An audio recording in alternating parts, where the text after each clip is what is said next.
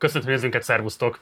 Köszöntöm azokat a nézőinket, akik hajnali fél háromig velünk együtt kókadoztak a képernyő előtt abban a reményben, hogy úgy hajthatják államra a fejüket, hogy biztos tudásra rendelkeznek a következő szlovák parlament összeállításáról. Ezt sajnos sajtunk kiváló okok miatt nem tudtuk biztosítani. Ma reggelre lett végül is, hát most 90, 9,98 százalékos a feldolgozottság, ez nagyjából már a biztos eredménynek mondható, sőt, hát ez a biztos eredménynek mondható, igazából fél háromkor fogja majd a statisztikai hivatal hivatalosan is megerősíteni ezeket az adatokat, de hát ebben már változás nem lesz. És köszöntöm azokat a nézőinket is, akik nagyjából éjfél körül kikcsekkoltak, mondván, hogy ennyit nem ér a buli, és reggel úgyis biztos tudással ébredhetnek majd föl. Nos, ők is ugyanazt láthatják, mint akit, amit mindenki más, aki a képernyőre néz. Hogyha megnézzük, hogy mi lett végül az eredmény, akkor kijelenthető, hogy Robert Fico pártja, a Smer magabiztosan megnyerte a választást, a szavazatok 20 2,9%-át szedve össze. Második lett a progresszív Szlovákia, messze elmaradva minden várakozástól, akár a közvéleménykutatási adatokat nézzük, akár az exit poll adatokat nézzük, 18%-át szedték össze végül a szavazatoknak. A LÁSZ, vagyis Peter Pellegrini pártja, a Smerből kivált szakadárok 14,7%-ot tudtak összegyűjteni, és az Olano számra meglepő módon, de lehet, hogy vendégeim számára nem annyira, 8,9%-ot tudott végül realizálni. Nagyjából ezek a legfontosabb számok, azt leszámítva, hogy magyar párt nem kerül be a következő szlovák parlamentbe. Az este folyamán sokáig esélyesnek tűnt szövetség végül 4,4%-át tudta összegyűjteni a szavazatoknak, ez nem elégséges az 5%-os parlamenti küszöb átlépéséhez. Rengeteg kitárgyalni valónk van, úgyhogy szerencsére most is kiváló vendégekkel elemezhetjük a választási adatokat. Természetesen itt van velünk Feledi Botont, a Partizán külpolitikai szakértője. Szervusz! Szia. Itt van velünk Szalai Zoltán, a napunk vezető szerkesztője, szervusz, és itt fontos elmondani, hogy napunkkal közösen csináljuk ezt az egész választási tudósítást, úgyhogy ez egy külön fontos pozíció, hogy most az Zoltán reggel is csatlakozik hozzánk, és nagy örömünkre elfogadta meghívásunkat Tokár Géza, a politikai jellemző, szervusz. Üdvözletem. Jó, akkor legelőször Um, egy kicsit kezdjük azért mégiscsak az előzetes becslésekkel, és hogy ez hogy tudott ennyire félre menni, mert azt, hogy a közvénykutatás az Magyarország nem egy szakma, az már hozzászoktunk, de hogy Szlovákiában is ez a helyzet, ez némileg meglepő, úgyhogy azt szeretném kérni a kollégáimtól, hogy először is adjuk be a Fóku, nem bocsánat, az Ipsos közvénykutatását, amit szeptember 27-én publikáltak, és amelyben azt lehetett látni, hogy a Smernek 20, 6%-át sikerül majd összegyűjteni a szavazatoknak, ugye ez 36 mandátumot jelentene, viszont a PS-nek, vagyis a progresszív Szlovákiának nem kellene olyan nagyon elmaradni, igazából 1 százalékon, 1 százalék ponton belül maradna a különbség, és ez azt jelenti, hogy kettővel kevesebb mandátummal kell számolniuk 34-gel. Hogyha elmellé vesszük a mediánnak a fölmérését, és akkor kérném, hogy azt is adjuk be, amit közvéleménykutatási eredményt, ott kifejezetten a progresszív Szlovákiának ö, vezető erőt jósoltak, ott azt jósolták, mondom a mediánnál, hogy a szavazatok 23,5 százalékát lesznek képesek összegyűjteni, és a Smer fog 21,9 százalékot összeszedni. Jó, hát akkor ezek a legfontosabb adataink. Kérlek téged, hogy mondjátok el, hogy hogy tudtak ennyire félre menni ezek az előzetes becslések kezdjük. Kezdjük. Én kezdem talán a módszert annal, mert azért uh, majd a helyiek mondják el, hogy van-e ennek szlovák specialitása, de tény, hogy az elmúlt 5-6 évben egyébként globális szinten is azt látjuk, hogy egyre nehezebben működnek ezek az adatfölvételek, és egyébként még a előzetes közvéleménykutatásokhoz képest is egy kiemelten nehéz műfaj az exit poll. Tehát az, hogy hogyan választjuk ki azt, hogy melyik körzetekben kérdezünk meg embereket, és egyébként ugye ők, akik megkapják a másolatát lényegében egy szavazóinak, amit ki kell tölteni. Nem, bocsánat, én, mert ez az érontás mellőzést először a közvéleménykutatásról beszélünk, ide kevertem a medián, tehát itt az Akónak és az Ipsosnak a közvéleménykutatásairól beszélünk, és akkor még egyszer bocsánat, uh-huh. a nézők szemfejében is eloszlassuk az esetleges félreértéseket, és bocsánat a tévesztésért. Tehát az Ipsosnál volt a Smer 20,6%-ra mérve, az Akónál volt 17,7%-ra mérve, és az Akónál volt a PS 0,3% ponttal, a Smer fölé mérve 18%-kal, az Ipsosnál pedig 1% ponton belül maradt el a Smertől 19,8%-kal. Közvénykutatások mi ment félre? Igen, ez egy nagyon nehéz kérdés ebben az esetben.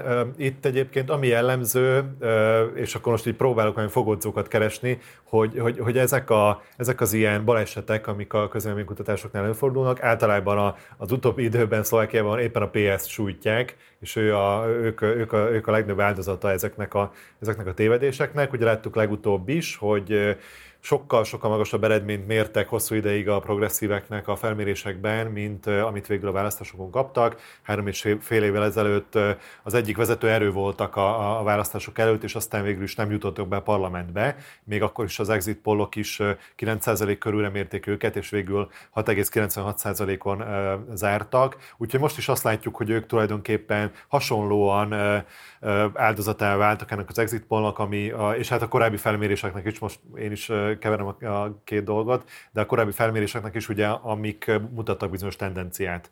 Hogy ez miért fordult meg, annak az okait jelenleg szerintem senki nem tudja, és nem lehet találgatni, de szerintem jelentsük ki, vagy, vagy hát én legalábbis azt így kimerem jelenteni, hogy, hogy nem lehet ezt most így pontosan megmondani, hogy mi ment félre, és hogy miért mérték följebb a, a PS-t, mint, mint, mint, mint amekkora erő tényleg volt benne. Látja, hogy Gézának van erre valami jobb válasza. És bocsánat, mindjárt kitérünk majd az exit poll kérdésére, és most még a közvénykutatásnál maradjunk, mert szerintem az egy bizonyos szempontból relevánsabb kérdés. E, igen, igazából két dolgot szeretnék ezt hozzáfűzni. Az egyik az, hogy a közvéleménykutatások és létezett egyfajta közvéleménykutató konszenzus, még akkor is, hogyha ugye az egyes részredményekben más, más jósoltak ezek a közvéleménykutatók, de a közvéleménykutatóknak a konszenzusa két jelenséget teljesen félremért, mindenkire érvényes ez. Az egyik az, hogy a PS valóban gyengében szerepelt a Smer, illetve a Laszkárára, illetve hogyha egy kicsit megfordítom ezt a problémát, a Smer és a Hasz kiugróan jól szerepelt, sokkal jobban, sokkal több bizonytalan szavazót bevonzott, mint azt a közvéleménykutatók előre megjósolták. A másik jelenség, amit gyakorlatilag senki nem találta, az az, hogy a Republika, a szélső jobb oldal kiesett a parlamentből. És ez a két jelenség együtt, ez előidézte a jelenlegi szlovákiai helyzetet, és ez valóban egy, egy meglehetősen új és szokatlan szenárió, amivel előzetesen szerintem senki nem számolt. És amire még rá akartam mutatni az, hogy valóban létezik egyfajta ilyen közvéleménykutató konszenzus, ami azt jelenti, hogy ha valaki leméri az adott eredményeket a, a saját hatáskörében, összesíti ezeket a számokat. És hirtelen kiderül, hogy van valamilyen kiugró, a konszenzustól eltérő eredménye, például gyanúsan alacsony támogatottságot mér az egyik vagy a másik pártnak, vagy, vagy magasat a többiekhez képest, akkor igazából az első dolog, amire a közvéleménykutatók ilyenkor gondolnak, az az, hogy hol követtek el hibát. Uh-huh. Nem, nem az, hogy hirtelen rávilágítottak valamilyen alapvető igazságra, hanem az, hogy biztosan van valamilyen alapvető probléma a felmérésben, és valamilyen módon vagy a, vagy a mintával, vagy, vagy másfél módon hozzá kell igazítani, hogy ne szerepeljen ott az a kiugróan rossz vagy jó eredmény, mert az, az valójában az ő hitelességét sorbítja. Úgyhogy ez a, ez a furcsa ilyen pluralizmus a közvéleménykutatók terén, mert nagyon sok közvéleménykutató mérte ugye a szlovákiai választásokat, egyben egyfajta ilyen uniformizációhoz is vezet, hogy, hogy nem nagyon akar valaki kilógni ebből a társaságból, mert, mert a végén gyakorlatilag ráverik a balhét, és ő lesz az, aki, aki rossz adatokat publikált, miközben lehet, hogy végig neki van igaza egy kérdés, a közönkutatáshoz írom, utána rögtön rátérünk az exit porra, hogy szerintem nincs a konkrét számoknak az esetleges nem jól bemérése az a mi kérdés, mert hogy nyilvánvalóan itt a mintafelvételtől kezdve a súlyozáson keresztül számtalan dolog torzíthatja a konkrét számokat. Engem igazából a tendencia érdekel, tehát hogy hogy lehetséges az, hogy ekkora különbséget ilyen hosszan nem képes észlelni az, akinek alapvetően a közvélemény hangulatingadozásainak a mérése lenne a feladata. Nekem egy hipotézisem van erre, hogy ugye azért egy jelentős kampánycsend volt, tehát mondjuk szemben a, a más országok gyakorlatával, és a szavazási hajlandóság ez alatt az idő alatt meg tud változni. Tehát azért, amikor lekérdezünk valamit egy előzetes felmérésben, az feltételezi, hogy valóban azok az emberek mennek el választani, akik válaszoltak. Ami azt is mondhatná, hogy a Smer és a Flász nagyon ügyesen mozgósított, és ezt majd meglátjuk még. Illetve van még egy potenciális hipotézis, ami a bizonytalan szavazókról szól, akik, akiket ugye a kutatások nem tudtak elég jól bemérni, és, és lehetséges, hogy ők csatlakoztak nagyobb számban, tehát hogy őket tudták nagyobb számban megszerezni a, a Smer és a Halasz kampányüzenetei, és, és végül ezért billent át feléjük a, a mérleg. Igen, egy rövid kiegészítés, és lehet, hogy ez igazából átfűzés is, de ugye mindezek, amiket mi elmondtunk, ez magyarázza azt, hogy az előzetes közvéleménykutatások vajon miért mehettek félre, de egyáltalán nem magyarázza azt, hogy az exit pollok miért úgy alakultak, ahogy. Ez egy teljesen más téma, és az viszont súlyos módszertani problémákra mutathat rá, hogy az exit pollok teljesen más eredményt valószínűsítettek, mint amivel aztán végül a közvélemény szembesült ma reggel. Még egy gyors kérdés, ez a 4,9% pontnyi különbség a PS és a Smer között, ez választólileg számban kb. mennyit jelent? Hú, hát Kifejezetten a végeredményt kérdezem. nincs előttem az az adat, de... 100 ezer Tehát 100 ezeres nagyságrendű. Igen, a, azt már 650 ezer körül volt, hogyha jól emlékszem, és a, és a progresszívek 400 ezer körül talán. Most nem egészen pontos adatok, de egy nagyságrendben körülbelül. Ami egy érdekes dolog egyébként, hogy mandátumokban mekkora különbségeket eredményezhetett ez, tehát hogyha a, az előrejelzésének megfelelően kiegyenlítetten alakul a SMER és a PS támogatottsága, akkor nagy valószínűséggel valamiféle egyébként korábban előrejelzett padhelyzetnek lennénk a tanúi. Ehhez képest ugye arról fogunk vitatkozni, hogy a SMER milyen módon alakíthat kormányt. Na jó, akkor nézzük meg az exit poll eredményeket, és azokat vessük össze a tényleges választási eredmény, és akkor elsőként nézzük meg a Focus exit poll fölmérését. Ugye itt azt lehetett látni, hogy a PS meggyőző fölénnyel 23,5%-át fogja összegyűjteni a szavazatoknak, és a Smer a második helyre szorul. Mit lehet elmondani a módszertanáról ennek, illetve mit lehet mondani a merítéséről? Lehet-e tudni nagyságrendileg mekkora mintából dolgozik a fókusz, vagy dolgozott pontosabban? Én úgy tudom, hogy a, hogy a Focus itt kifejezetten nagy mintát használ, akár 20 ezer embert is megkérdezhetnek, 500 kérdező biztos minimum dolgozik ezeken az exit pollokon, ezért korábban ezeknek nagyon jó hírük volt egyébként, és, és kifejezetten hitelesnek és megbízhatónak számítottak. Tehát, hogy ez volt a, a hosszú ideig a, a, a megítélése ezeknek az exit polloknak. Úgyhogy ezért is bonyolult ez a kérdés, de alapvetően azzal egyetértek, amit elhangzott, hogy, hogy, hogy valamiféle módszertani problémák lehetnek itt a háttérben. Hogy pontosan milyenek, azt, azt jelenleg én biztosan nem tudom megmondani. És még talán csak annyit, hogy elhangzott egy olyan potenciális magyarázat, vagy amivel én találkoztam az éjszaka folyamán, hogy a, de ez lehet, hogy egy tiszta hülyeség egyébként most, hogy a, hogy a, hogy a PS szavazói azok nagyobb hajlandóságot mutatnak arra, hogy válaszoljanak a, a, a kérdezőbiztosoknak, és hogy ezért alakulhatott ki egy ilyen, ki egy ilyen becslés, és és, a, és hát a, a, az olyan pártok, mint a Smer vagy a Halasz inkább távolságnak, a szavazói inkább távolságtartóak az ilyen felmérésekkel kapcsolatban.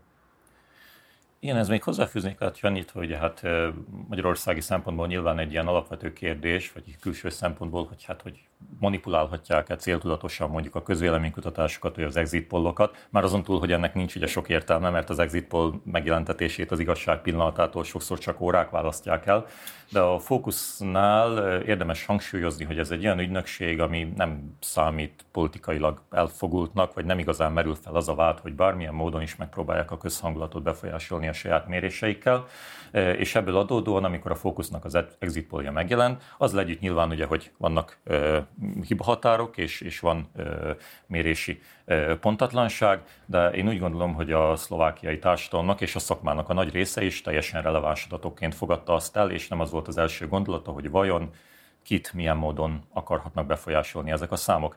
Teszem hozzá ugye, hogy ez visszacsapott a fókuszra abból a szempontból is, hogy hát nagy valószínűséggel ennek a választásnak a nyertese Robert Fico nem túlságosan boldog, mert elrontották a kora estéjét ezekkel az adatokkal. Szóval nem nyert ezzel a fókusz egyáltalán semmit, sőt sokkal inkább veszített a szakmai reputációja terén. Botond. Igen, még, tehát a módszertan az tényleg, ha, ha Zolinak a számai, tehát mondjuk 500 kérdező biztosban gondolkozunk, és kérdés, hogy ők egyedül gondolom nem feltétlenül egyedül dolgoznak nagy körzeteknél, tehát valahogy ki kell választani azt, hogy az emberek hogyan mennek körzetekbe, és azért szerintem a 21. században eleve ez a lakcímkártyás tehát hogy mindenki szavaz valahol, ahol ugye tud szavazni, nem biztos, hogy ezek segítik azt a súlyozást, hogy lássuk, hogy egyébként ki hol lakik, ki hol szavaz. Ebben szerintem az eltérések egyébként alapvetően nőnek. Közben a nézőkedvét mondom, hogy az alsó infocsíkon a tényleges választási eredményeket láthatják, a felső grafikonon pedig mindig éppen annak a közönkutatásnak, exit pollnak az eredményeit, akit éppen idézünk, az exit poll leírás mellett ott van a cég, aki felelős azért a mérésért. Itt két dolgot akartam mindenképpen kiemelni, az egyik az az, hogy bár azt a fókusz jól mérte föl, hogy nem fog bejutni a szövetség, de az SNS-nek a bejutását nem képe, volt képes eltalálni, illetve a Republikát biztos befutónak mérte, hát egyik találata sem jött be. Ezeket a választócsoportokat miért lehetett ennyire nehéz jól detektálni? Ez is egy nagyon nehéz kérdés, és itt tulajdonképpen ellent is kell, hogy mondjak magamnak ebben most, mivel hogy előzőleg ugye azt próbáltam így vázolni, hogy lehetsége, vagy hogy van egy olyan hipotézis, hogy, a, hogy mondjuk a populista pártoknak a, a szavazóit nehezebb mérni egy ilyen exit pollal. de ez nem minden esetben bizonyult igaznak. Habár igen, végül is itt a Republik esetében is szintén egy populista jellegű pártról van szó, amit rosszul mértek, de őket meg feljebb mérték. Tehát, hogy ez meg nem lenne ebből a szempontból logikus. És a, és a szövetség is ilyen szempontból érdekes, mert egyébként ő, őket viszont pontosan mérték, miközben a kutatások nagyokat tévedtek a, a szövetség esetében, tehát hogy, hogy rendre alul mérték, és ennyire pontosan senki nem mérte a szövetséget, mint az exit poll. Tehát, hogy, de akkor ez lehetséges, hogy most ebben az esetben egy véletlen volt. Na jó, akkor forduljunk rá a tényleges eredményekre, mert nyilván ebből lehet a legtöbbet megtudni a jövőre vonatkozóan. Akkor kérném vissza azt a táblázatot, ami láthatjuk, igen, és már itt is van. Tehát itt van a szavazat arány megosztás. Kezdjük azzal, hogy azon kívül, hogy mekkora a különbség a Smer és a PS között, kinek mi volt az este legnagyobb meglepetése, és akkor haladjunk Botontól Mm, azon gondolkozom, hogy igen, tehát a, a, a kezdésoron kívül talán azért a nagy meglepetés, vagy hát egy pozitív um, csalódás az az, hogy a szövetség a 3% fölé beérkezett. Tehát ugye igazából így a, az érzékelhető magyar körökben a vita részben azért arról szólt, hogy a költségvetési támogatáshoz szükséges 3%-os határt át fogja elépni a szövetség, és ezt kényelmesen megtette. Tulajdonképpen... Az, nagyjából, azt meg tudjuk mondani? Azt tudjuk, hogy a szövetség több mint 3 millió eurót fog kapni ezért az eredményért. Évente? Összesen. Összesen, jó. És 130 ezer szavazatot gyűjtött össze. Tehát a, a magához képest ez egy jó eredmény. Az más kérdés, hogy egy nagy részvétel mellett ez nem volt elegendő. De nem lehet azt mondani, hogy, eh, hogy ez egyébként számára a magához mért teljesítményhez képest ne lenne jó.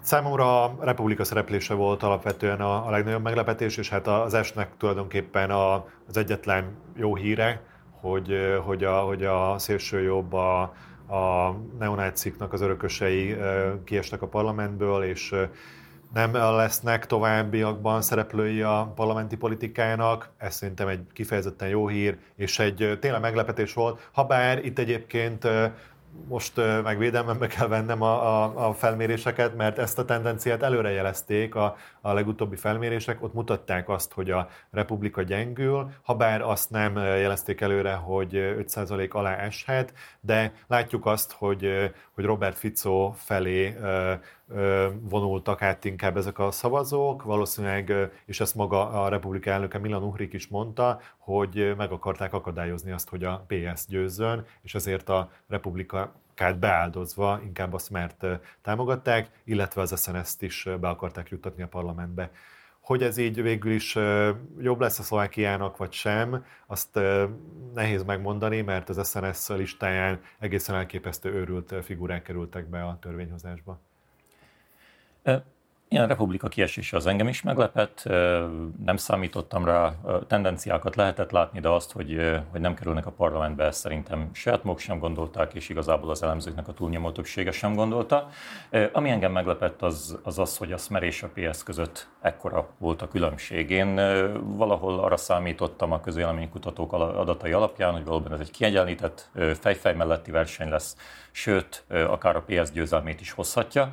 És hogyha megnézzük, hogy a Smernek és a Hlasznak az együttes eredménye az ugye 37,6 százalék, az, az egy nagyon magas szám, és ezt egyáltalán nem jelezték így előre a közvéleménykutatók, hogy ez az oldal ennyire nagy részét meg tudja szólítani a szavazóknak.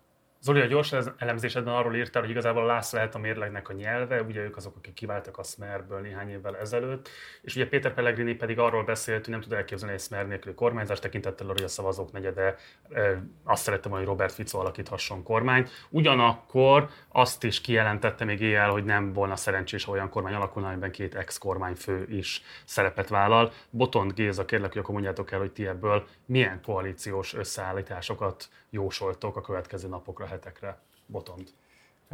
Erről egyébként van is egy jó ábránk, úgyhogy még azért itt bőven vannak lehetőségek arra, hogy milyen koalíció álljon össze. Az biztos, hogy a, a Klász kapcsán én inkább arra számítok, hogy el fog menni a Smerrel, és hajlandó lesz Robert Ficóval összeállni, tehát már csak azért is, mert hogy az a legalapvetőbb felállás, és nagyjából a Éjszaka megkérdezett szlovák ismerőseim is a Smer Klász SNS koalíciót, mint legkönnyebb lehetőséget vázolták. Nézzük is meg ezeket a koalíciós lehetőségeket valóban, mert készültünk ezzel kapcsolatban egy ábrával, és akkor kérlek, hogy botond ez alapján menjünk majd tovább.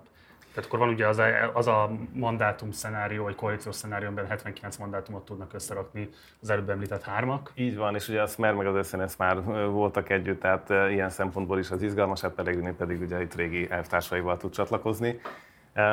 A kérdés az ugye az itt a következő szenárióban most már látni, hogy a keresztény demokraták adott esetben eladják-e magukat egy ilyen alapvetően baloldali koalíciónak ezzel kapcsolatban nekem nehéz megítélni, hogy a, a KDH-nak egyébként mennyire érdeke most beállni. Ugye egy frissen visszajött pártról van szó, tehát egyfelől megvannak a motiváció, hogy meg tudja magát erősíteni egy kormányzati szerepvállalással, hiszen az sokkal nagyobb vizibilitással jár, tehát ez abszolút nem elképzelhetetlen, és azért a szociális konzervativizmus terén bőven osztoznak néhány ponton, tehát ezt is el lehet képzelni, hogy őket be tudják vonzani. És a másik kérdés azért még nyilván az, hogy az SNS-szel együtt, hogyha meg lenne a 91 fős, tehát a képernyő jobb felső sarkában látható verzióról beszélgetünk, gyakorlatilag alkotmányozásra is képes többség, akkor egy négypárti koalíció vajon miben gondolkozna Szlovákia jövőjéről, megéri-e nekik? Ugye ez körülbelül Magyarországon az SZDSZ-MSZP koalíció jeligére működhetett, tehát amikor nem volt szükséges, mert anélkül is lenne kormánytöbbség, de ha összeállnak, akkor viszont alkotmányozó többség lehet. Kéza?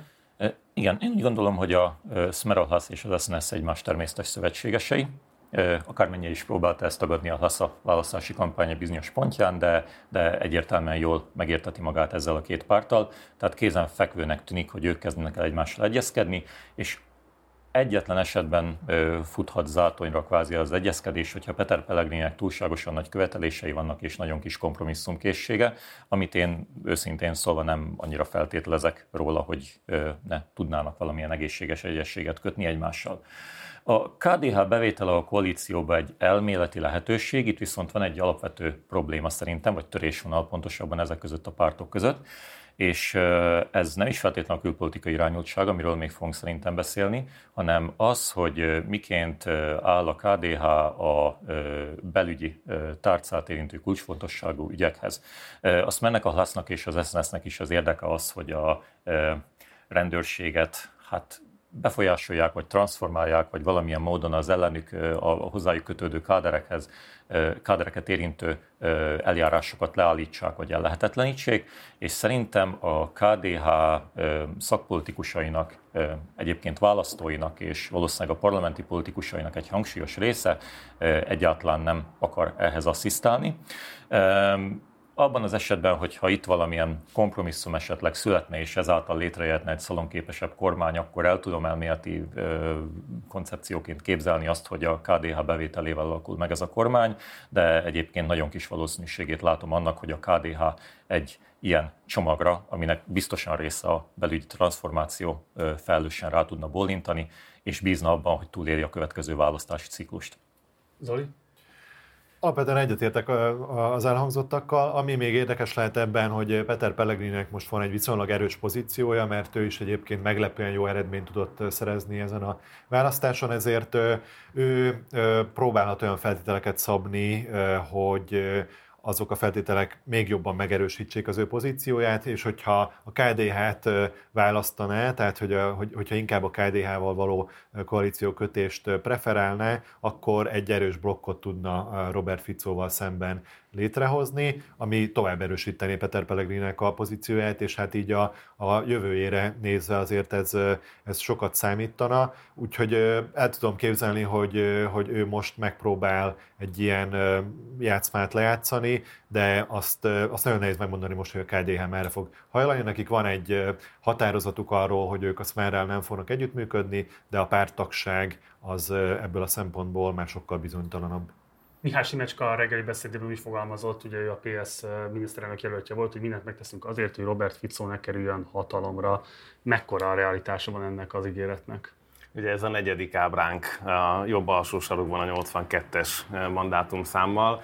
hogy ha és amennyiben Peter Pellegrini visszautasítana, mert nyilvánvalóan Robert Fico fogja megkapni az államfőtől a kormányalakítási lehetőséget, ha ezt visszautasítja, Eh, amiatt, mert nem tud megegyezni koalíciós partnerekkel, akkor lehetne ugye ez a negyedik verzió, amikor a LASZ és a PS elkezd tárgyalni még legalább két másik párttal. Ez azért ideológiailag minimum egy eh, elég gumi eh, koalíció, másrészt pedig azért a 27 ehhez képest Nyilván, ha a mérleg nyelve, akkor erősebb eh, helyzetből indul, de, de nagyon nehéz elképzelni azt a koalíció szerződést és azt a papírt, ami elbírja ezt a kompromisszumot a, a négy párthoz képest. És hát feltétlenül a választók is a választói akarat megkekkeléseként értékelnék ezt, nem? Valószínűleg igen, tehát azt tudjuk, hogy a, hogy a Pellegrinek a szavazói nem részesítenének előnyben egy, egy olyan koalíciót, amiben benne van a PS is, és most egyébként délelőtt az egyik hírtelevízióban Peter Pellegrini már úgy, úgy nyilatkozott, hogy egy ilyen kormány számára egy ilyen katyvasz lenne, körülbelül ezt a kifejezést használta, tehát egy olyan kormány, amiben liberális, progresszív, kereszténydemokrata és szociáldemokrata erők együtt szerepelnének, hogy ez számára nem a stabilitás kormánya lenne. Igor Matovicsról beszélünk még egy pillanatra, mert valószínűleg ő is egy meglepetése az estének tekintettel arra, hogy a legelutasítottabb szlovák politikus, jól mondom, 91%-os az elutasítottsága, és egy közel, hát nem közel, pont 12 mandátumot megszerezni képes választási eredményt tudhat, nem, bocsánat, 16 mandátumot megszerezni képes választási eredményt tudhat maga mögött. Mivel sikerült mégiscsak maga mellé állítani egy ekkora szavazóbázist? Éza. Egy dolgot érdemes tudatosítani, ez ugye a szlovákiai választási rendszer, országos listás választási rendszer velejárója. Igor Matovics is nagyon pontosan tisztában van vele, hogy egy dolog, hogy ő a legelutasítottabb politikus Szlovákiában, és hogy a lakosságnak a túlnyomó többsége valóban, ahogy az elhangzott, hogy gyakorlatilag egy 90%-os többsége elutasítja őt, és egyáltalán nem akarja még a parlament közelében sem látni de Matovicsnak nem arra van szüksége, hogy ez a 90% őt szeresse vagy tolerálja. Arra van szüksége, hogy az a 10% aki viszont rajong érte, az elmenjen és szavazzon rá, és ezáltal az Olano, az egyszerű emberek bekerüljön a parlamentbe. És Matovics mestere gyakorlatilag a bombasztikus kampányfogásoknak sikerült elérnie azt egy nagyon álmosító nyári kampány után teszem hozzá, hogy az utolsó két hét az csak és kizárólag a, illetve nem csak és kizárólag, de azért nagy részt a, az Olano jelöltjeinek a nagyon furcsa magánakcióiról szóljon. Összeverekedett ugye Robert Kalinyákkal, és megzavart egy Szmer nagygyűlést. Több jelöltje is hát a fizikai tetlegességig fajló konfliktusokba keveredett, és igazából okat húzott azok a személyek, akik, azok a választók, akik úgy gondolják, hogy ugyan Matovics nem alkalmas vezetői szerepre, de nagyon alkalmas egyfajta ilyen őrkutya, vasdok szerepre. Rámutat, rámutathat arra, hogy a, a politikai elit hol, milyen módon korrupt, hol követel hibákat, akár felelősségre is vonja őket ugye ott helyben, és egyfajta ilyen, ilyen mini Robin Hoodi szerepbe pozícionálják őt bele, azok bizony leszavaztak az egyszerű emberekre, és ez elég volt ahhoz, hogy ez a koalíció átüsse a 7%-os választási küszöböt, ami egyébként nagyon, nagyon nem így nézett még ki három hete, hogy ez sikerülhet neki. Így van, tehát a polarizáció meghozza a gyümölcseit, ez azt hiszem, hogy itt is látszik, ugyanez azért a, tehát úgy alapvetően egy, egy globális trend szintén, hogy eh, nagyon sokan utálnak, akkor viszont biztos, hogy vannak olyanok is, akik nagyon sokan szeretnek, illetve a rendszerellenes protest szavazat, amit eh, te szebben fogalmaztál meg, de tulajdonképpen azért erről van szó, hogy hát akkor küldjük be Posonyba ezt nekik, ott birkozzanak meg vele, tehát ez a jellegű attitűd De mit tud lenni akkor igazából az Olánának a funkció, mert értem, hogy akkor rendben ott vannak a parlamentben, de hát látható, hogy itt a koalíciós lehetőségek latolgatásakor az Olánó sehol nem merül fel mint lehetséges partner. Mire elégséges akkor igazából ez a 16 mandátum? Zoli? A destrukcióra, ami Igor Matovicsnak a legfőbb politikai célja, tehát alapvetően amikor a kormánykoalíció tagja volt, akkor is destruált mindent maga körül, amit tudott, és hát ez az ő politikának a lényege, és hát jelenleg is mind a, mind a két oldalal szemben fog állni, tehát hogy a, a, az ellenzéken belül is valószínűleg egy külön ellenzék lesz, mivel hogy a, a progresszív Szlovákiának is egy ellenzéke lesz valószínűleg, és a,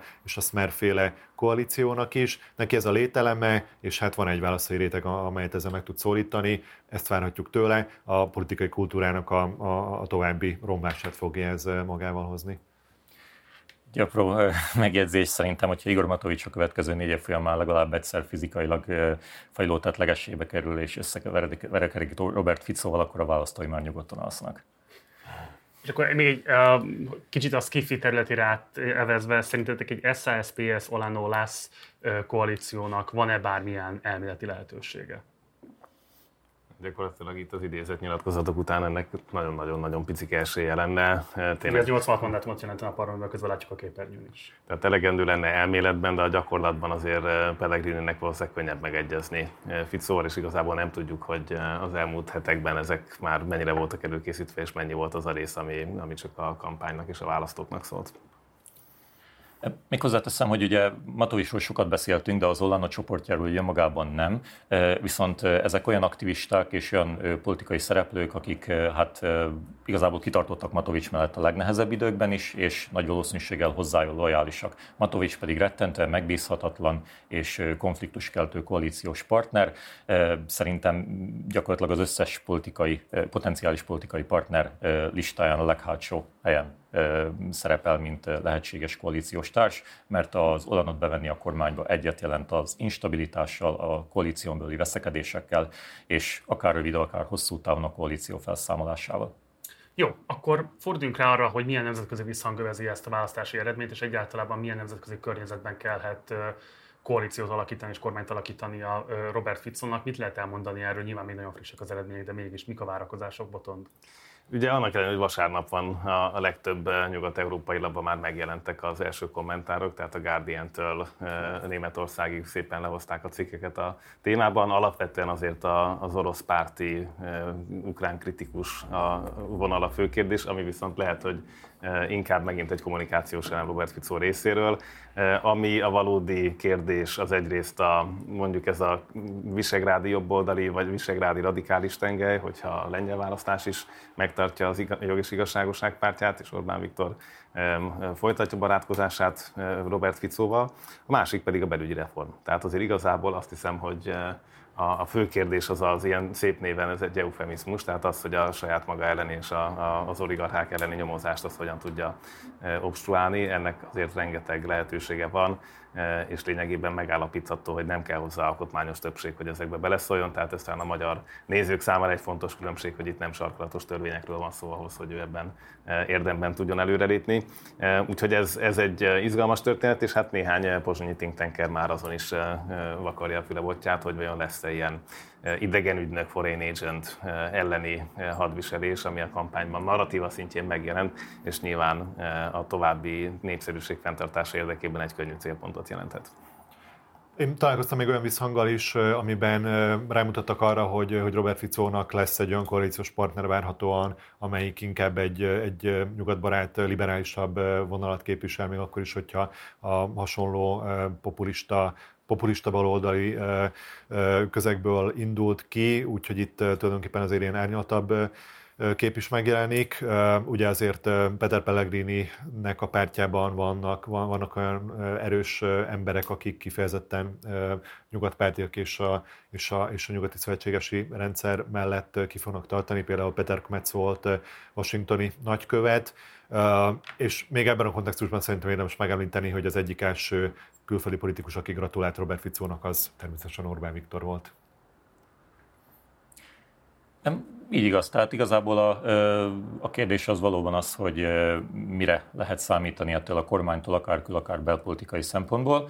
És én úgy gondolom, hogy ami a kül politikai irányultságát illeti az országnak. Ugye volt egy ilyen általános felzúdulás, egy ilyen általános fél, amit én egyébként inkább a politikai kampánynak a számlájára írok, ami gyakorlatilag azt szuggerálta, vagy azt, azt jelezte előre, hogy a, a Smer esetleges győzelme és kormányalakítása esetén Szlovákia, mintha meg is szűnne automatikusan a nyugati blokk tagja lenni, és betagozódik Oroszország csatlósainak a, a sorába. Szerintem ez egy nagyon irreális és tényleg inkább egyfajta ilyen kampány, kampányszlogenként értelmezhető kijelentés. Nagyon fontos kérdés, és ezt majd érdemes lesz figyelni, hogyha megalakul ez a kormány a külpolitikai irányultságot tekintve az, hogy egyrészt, hogy hogy fogják hívni ugye Szlovákia következő miniszterelnökét, hogy ez vajon Robert Fico lesz, vagy valaki más lesz. Ez abból a szempont... Kimerülhet még föl szerinted őszintén? Hát ugye Peter Pellegrinről van szó, illetve van szó arról, hogy esetleg valamilyen harmadik személynek delegálják ki ezt a feladatot egyfajta gyenge miniszterelnökként, de itt valóban nagyon nehéz átlátni, hogy, hogy ez mennyire csak stratégia, és mennyire ködösítés, és mennyire vannak ezek a szerepek valójában leosztva. De abban az esetben, hogyha ez a következő miniszterelnök Robert Fico lenne, akkor elképzelhető, hogy azokon az uniós fórumokon, ahol ez fontos, tehát hogy szimbolikusan hogy gyakorlatilag egy-egy személynek kell kiállnia, és akár vétózni, akár gesztusokat tennie, akár, akár látványosan barátkoznia kell valakivel, akkor, akkor Fico valószínűleg erre, erre sokkal hajlandóbb lenne, mint, mint bárki más, hogy ezeket a szimbolikus gesztusokat megtegye, és ezzel kvázi deklarálja azt mondjuk, hogy hogy akár Orbán Viktorhoz közel áll, akár, akár a Magyar, Magyarország irányonat saját magára nézve is kívánatosnak tartja és tovább viszi. Illetve hát a másik kérdés, ami szerintem ennél egyébként egy fokkal fontosabb, hogy hogy fog kinézni a szlovákiai külügyminisztérium. Tehát ki lesz az új külügyminiszter, és hogy a szlovák diplomáciában lesz-e valamiféle alapvető mm, változás, akár tisztogatási hullám, vagy a tisztviselő kicserélése, eh, mert a szlovákiai diplomácia az állam az államban. Az egy nagyon-nagyon autonóm képződmény, nagyon jól megérteti magát eh, nyugattal, kelettel, rettentő profi módon működik, eh, és, és igazából, hogyha a szlovákiai diplomácia ezt az autonómiáját megtartja, akkor szerintem borítékolni lehet, hogy akármilyen éles kijelentései is vannak Szlovákia következő miniszterelnökének, legyen az bárki. Ki tudják mozogni. A szlovák diplomácia ezt kimozogja, pontosan.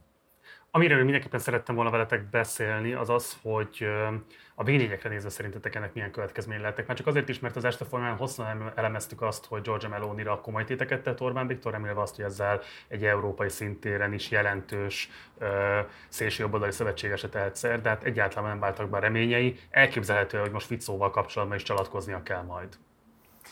Tehát, ahogy Giza fogalmazott, azért én megnézném azt a kormányt, és amikor a belügyminiszter esetleg szmeres lesz, és a külügyminiszter Lászlós, erre azért fogadnék nagyobb tétekben, hogyha ez a három párti koalíció jön létre az SNS-szel, akkor nem biztos, hogy ennyire forrón fogják enni a kását. Tehát eh, tényleg a nem drága, tehát a nem konkrétan nem pénzügyi veszteségbe kerülő politikai szimbolikus nyilatkozatokat lehet tenni, de azért megint más lesz az, hogy vajon eh, hogyan érkeznek a támogatások Brüsszelből. Tegyük hozzá, hogy azért ehhez még ugye Lengyelországban is október 15-én egy választást meg kell nyernie Kaczynszkiéknek, tehát az még hátra van, bár ott is egyébként nekik áll a zászló. És ezután fogunk látni valamit. A lengyeleket viszont egyre inkább jobban érdekli a három tenger kezdeményezés, jobban érdeklik más regionális szövetségek, tehát a V4-et azért a tetszalott állapotból feltámasztani intézményesített formában nem hiszem, hogy holnap sikerül, de az, hogy Brüsszelben vannak olyan témák, ahol ez a három főváros egyébként közösen tud majd hangot adni az alternatív elképzeléseinek, az viszont elég valószínű, tehát erre, erre látok forgatókönyvet, de ez inkább a politikai só része lehet majd. Én azt gondolom egyébként, hogy Robert Fico számára fontos téma a V4, tehát hogy nem gondolom véletlennek azt sem, hogy például abban az ominózus interjúban, amit a, a, az M1 készített vele a kampánycsain idején, nagy hangsúlyt fektetett a V4 szerepének a, a fontosságára. Úgyhogy szerintem ő, hogyha ő lesz a miniszterelnök, már pedig ebbe, ebből a felállásból számomra az jön ki, hogy ő lesz a miniszterelnök, akkor igenis kardoskodni fog amellett, hogy a, hogy a, hogy a V4 jelentőségét azt, azt, azt megnöveljék, még hogyha nem is sikerül, nem is fog ugyanabban a fényben csillogni, mint mondjuk az ukrajnai háború kirobbanása előtt, de Robert Fico biztosan fog tenni lépéseket annak érdekében, hogy a, hogy a V4 a, a, a szlovákiai érdekérvényesítést az Európai Unión belül megerősítse, és hát ez, ez nagy, nagy összhangban lesz valószínűleg Magyarországnak, a, a, a magyar kormánynak a, a céljaival is. Hát csak az ukrán kérdést ehhez ugye le kell csavarni, tehát hogy a lengyelekkel ne legyen probléma, erre egyébként politikailag van esély, tehát inkább befelé haladunk. Igen, és azért tehát, hogy hozzátenném, hogy uh, ugye a v a, a, a, eleve az image az nagyon sokat változott az elmúlt időszakban, de nekem például a személyes meggyőződésem, hogy szükség lenne egy jól működő v mert hogy ennek a négy országnak vannak közös geopolitikai érdekei.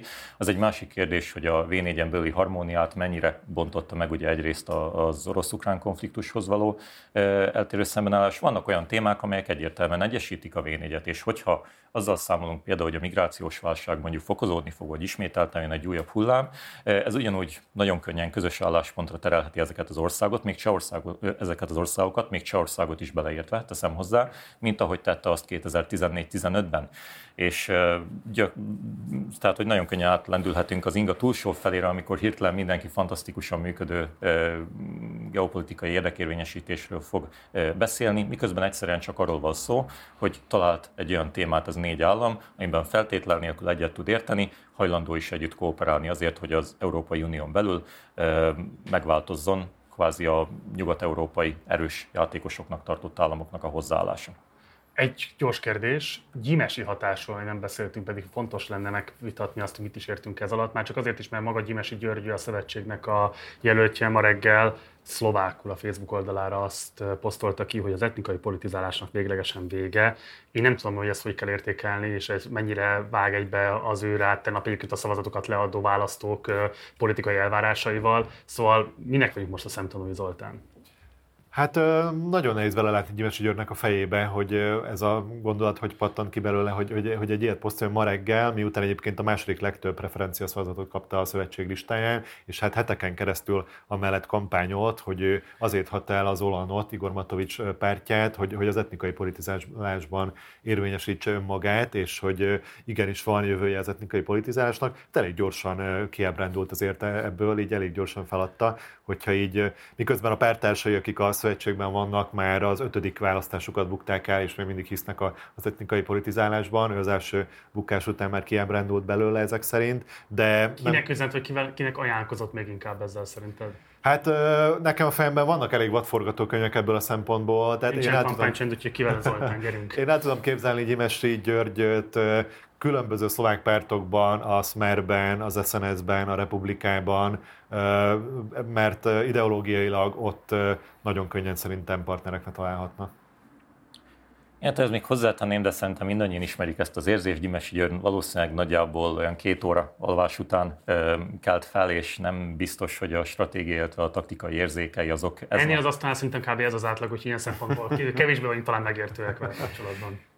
Igaz, tehát, hogy én, én, én nem hinném, hogy emögött egy mélyebb megfontolást kell keresni most. Nyilván lehetnek hosszú távon idővel árulkodó jelek arra, hogy Gyimesinél ez egyfajta koncepció, vagy, vagy valamiféle nagyobb tervnek a része, de én, én megvárnám azért azt, amikor Gyimesi György ezt a kijelentését megmagyarázza egy kiadós 8 órás alvás után. Van igazából a számára kiút a szövetségben, ugye ez volt eredetileg a terve, miután belevetette magát a politikába és kilépett az egyszerű emberek kötelékéből. Kapott viszonylag tisztességes számú karikát, bár érdekes módon nem nyerte meg az MKP-n belüli házi MKP-n szövetségen belüli házi preferencia versenyt, és abban az esetben, hogyha bejelentené, hogy ő egyébként ezt a pártot vezetni szeretné, én úgy gondolom, hogy meglehetősen sok hangos támogatója akadna. Nyilván az egy másik kérdés, hogy ezek után, miután felmérte a lehetőségeket, miután felmérte, hogy mire elég a szövetségnek ez a fajta stratégiája, ami egyértelműen az ő személyes preferenciáira épít, hogy miután felmérte, hogy ez mire elég, vajon van-e kedve ahhoz, hogy egy ilyen szövetséget irányítson. Csak lábjegyzetbe oda hogy azért ez egy újabb tanulságos epizód arról, hogy a gyorsan pártot váltani képes emberekkel alapvetően óvatosabban kéne bánni. Tehát ha léteznének intézményesített pártok, azoknak lenne ifjúsági tagozata, és az utánpótlást maguk nevelik ki, ugye hát egy ideális demokráciában akár ilyen is történhet, akkor nyilván ezeknek az eseteknek a száma alacsonyabb, de hát Szlovákia sem erről szól, és Közép-Európában is kevés jó példát látunk. Ravaszábel pártja bejutott, Ravaszábel nem jutott be a parlamentbe, és úgy nyilatkozott, hogy hatalmas megosztottság van Pozsony és a vidék között, ami a választások eredmény is megmutatkozott. Ez egyébként elég erőteljesen hát korrelál azokkal az élményekkel és eredményekkel, amelyeket a tavalyi választáson láthatunk Magyarországon is. Hogyan értelmezed, vagy hogyan kommentálnád ez, Zoli?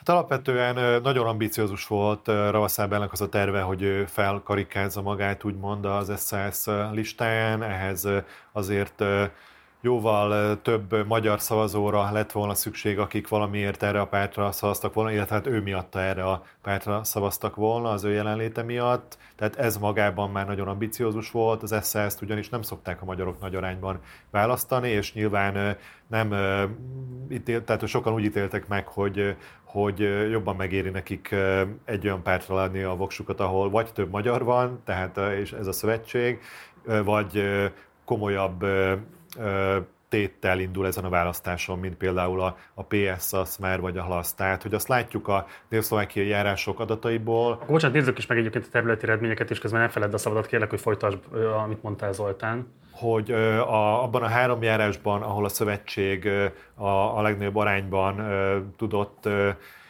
nyerni, tehát ahol nyerni tudott a szövetség abban a három járásban, ez a Dunaszerdahely, Komárom és a Rimaszombati járás, mindhárom járásban a Smer van a második helyen.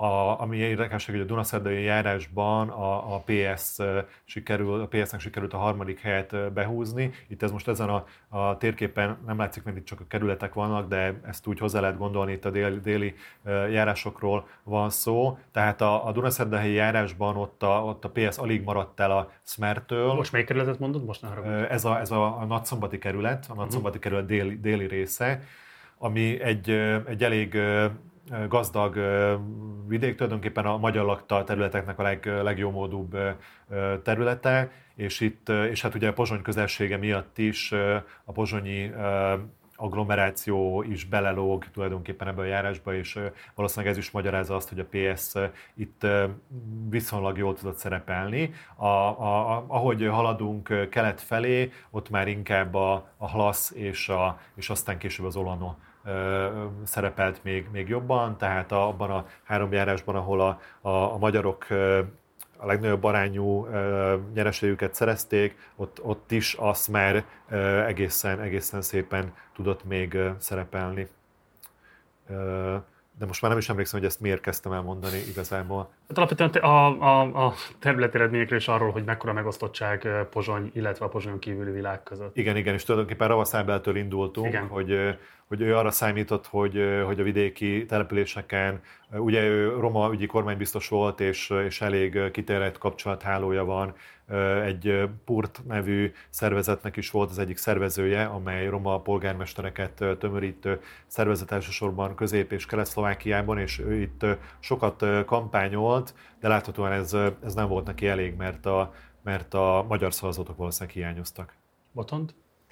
Igen, szerintem tehát tökéletesen látszik a térképen ez a urbánus népi megosztottság, ugye a kiskék nagy piros mennyiségben.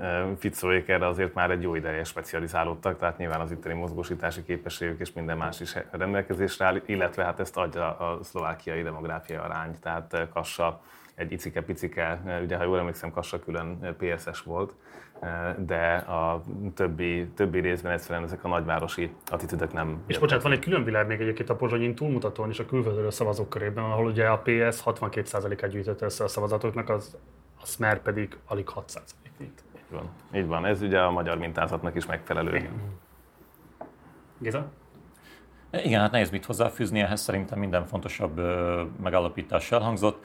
Annyi, hogy járási lebontásban egy kicsit finomodnának az eredmények, mert ott kidomborodna az, hogy vannak még mindig olyan járások, ahol a magyar párt viszonylag domináns, illetve kidomborodna az, hogy a PS-nek a támogatottsága az nem csak Pozsonyban, hanem az egyes nagyobb szlovákiai városokban, ugye Kassán túl még esetleg Nagyszombat, Nyitra, Zsolna szintén átlagon felüli, és ez egy klasszikus városvidék konfliktus át vonatkoztatva a szlovákiai viszonyokra.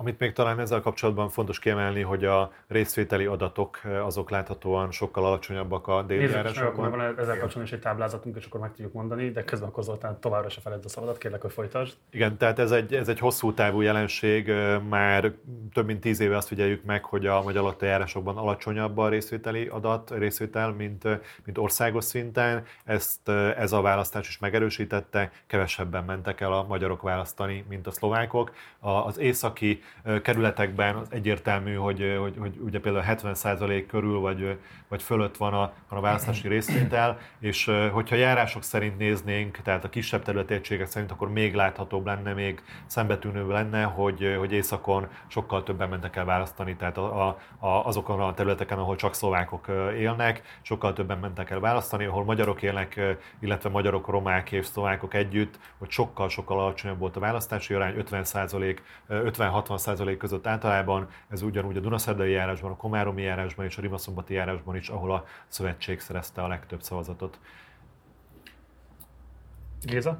Igen, és egy ilyen megjegyzésem van, hogy a, a botondal ugye ö, egy darabig gondolkodtunk azon, hogy a külföldről szavazók aránya az valóban megugrott 1410%-kal, és arra jutottunk, hogy nem, ott valamilyen módszertani eltérés van, mert a külföldről szavazók száma már az előző választásokon is nagyjából 45 ezer körül mozgott, tehát ott az, a, az az ott egy kicsit félrevezető. Jó, köszönjük ezt a korrekciót. Um, meg, milyen típusú személykövetkezményekkel érdemes számolni a választási végeredményt nézve? Ugye Magyarországon hozzászoktunk ahhoz, hogy a vesztesekre nézve kázi semmilyen típusú következménye nincsen annak, hogy leszerepeltek egy választáson. A szlovák politika ebből a szempontból kompetitívebb, tehát lesznek-e igazán komoly átrendeződések? Most a gyimesi effektust ilyen szempontból nem tudjuk még értékelni, de ott esetleg már jelezhető, hogy lehetnek ilyen mozgások. Milyen más típusú karriervégeket várhatunk a következő napokban, hetekben? Hát, hogy, hogy maradjunk még a szövetségnél, tehát, hogy a, ami most is téma volt, ott Forró Krisztián pártelnök már beszélt arról, hogy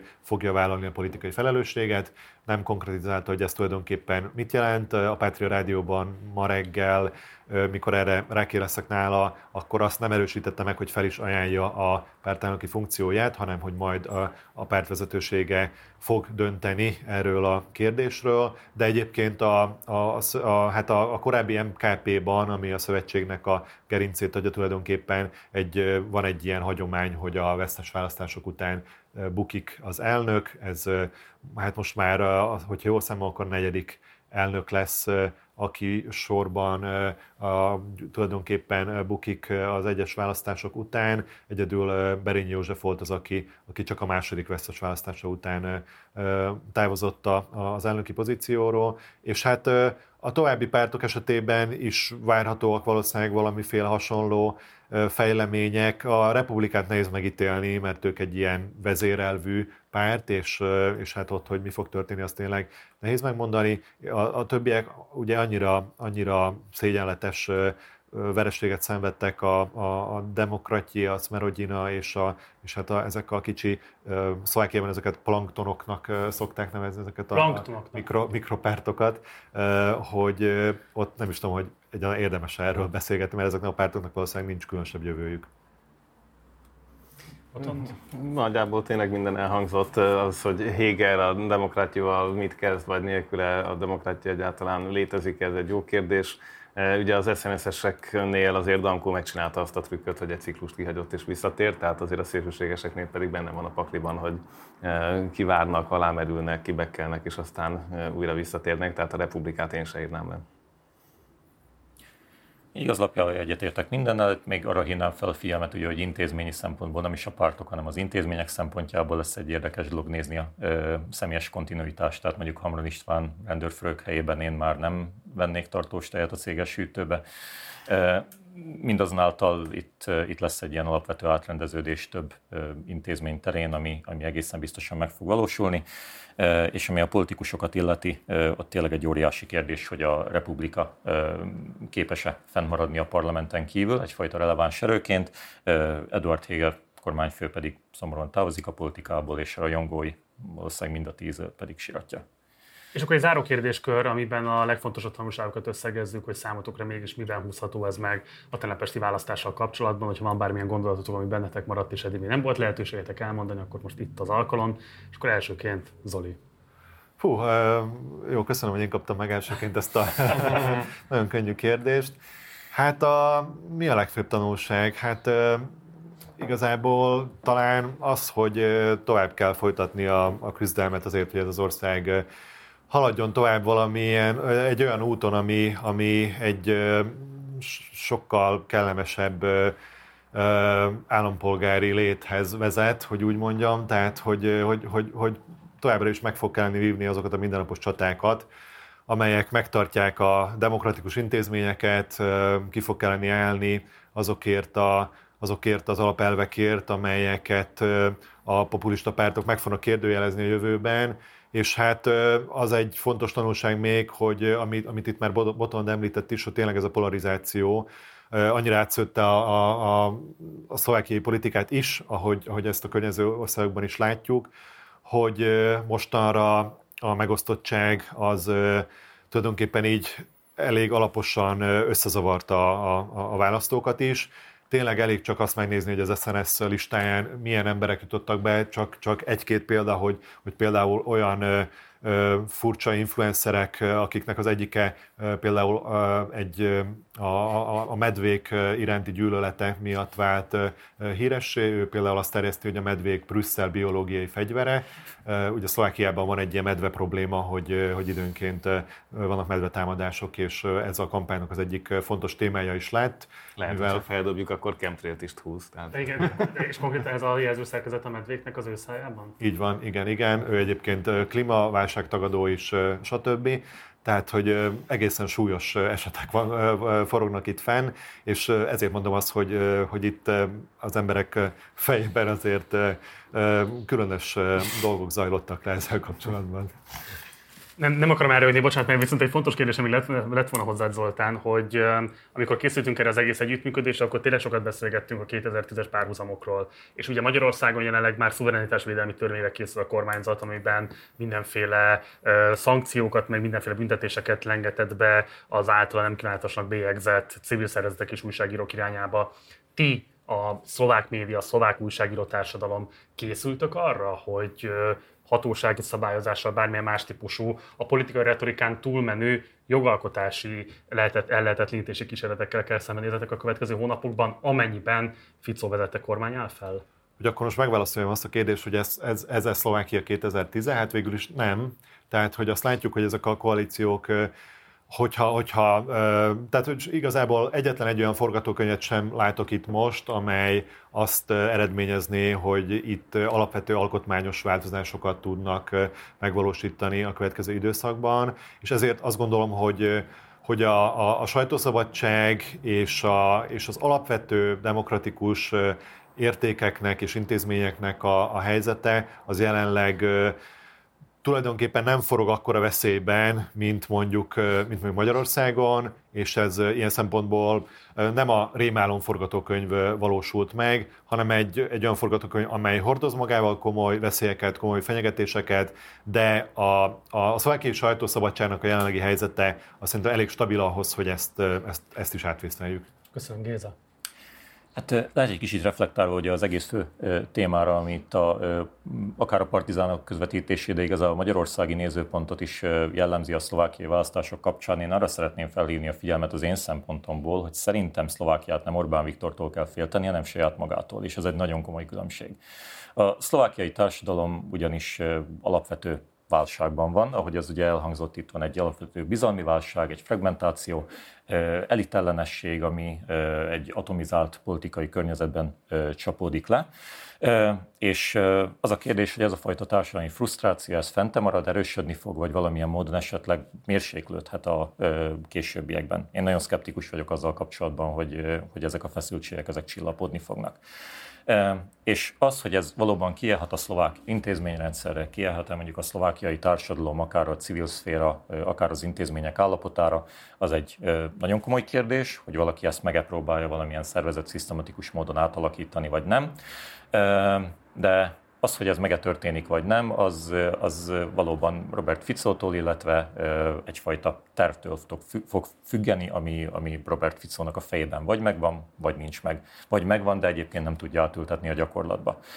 Szóval ezért lesz nagyon érdekes figyelemmel követni a szlovákiai politikai eseményeket a következő fél évben különösen, hogy ele indulnak bármilyen rendszer szintű változások, amik egyfajta tudatos terv létére és megvalósításának a fázisaira utal, utalnak.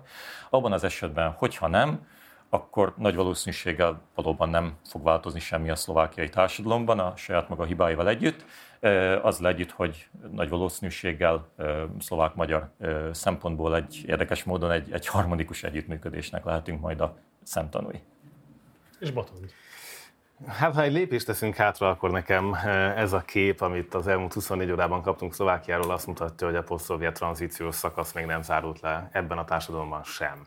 Tehát ne felejtsük el, Robert Fico 86-ban gondosan belépett a kommunista pártba, és egyébként még a gimnazista korából megszólított eh, későbbi beszámolók alapján is, hogy egy kifejezetten nagy Szovjetunió rajongónak tűnt eh, a 80-as évek első felében, fiatalon is.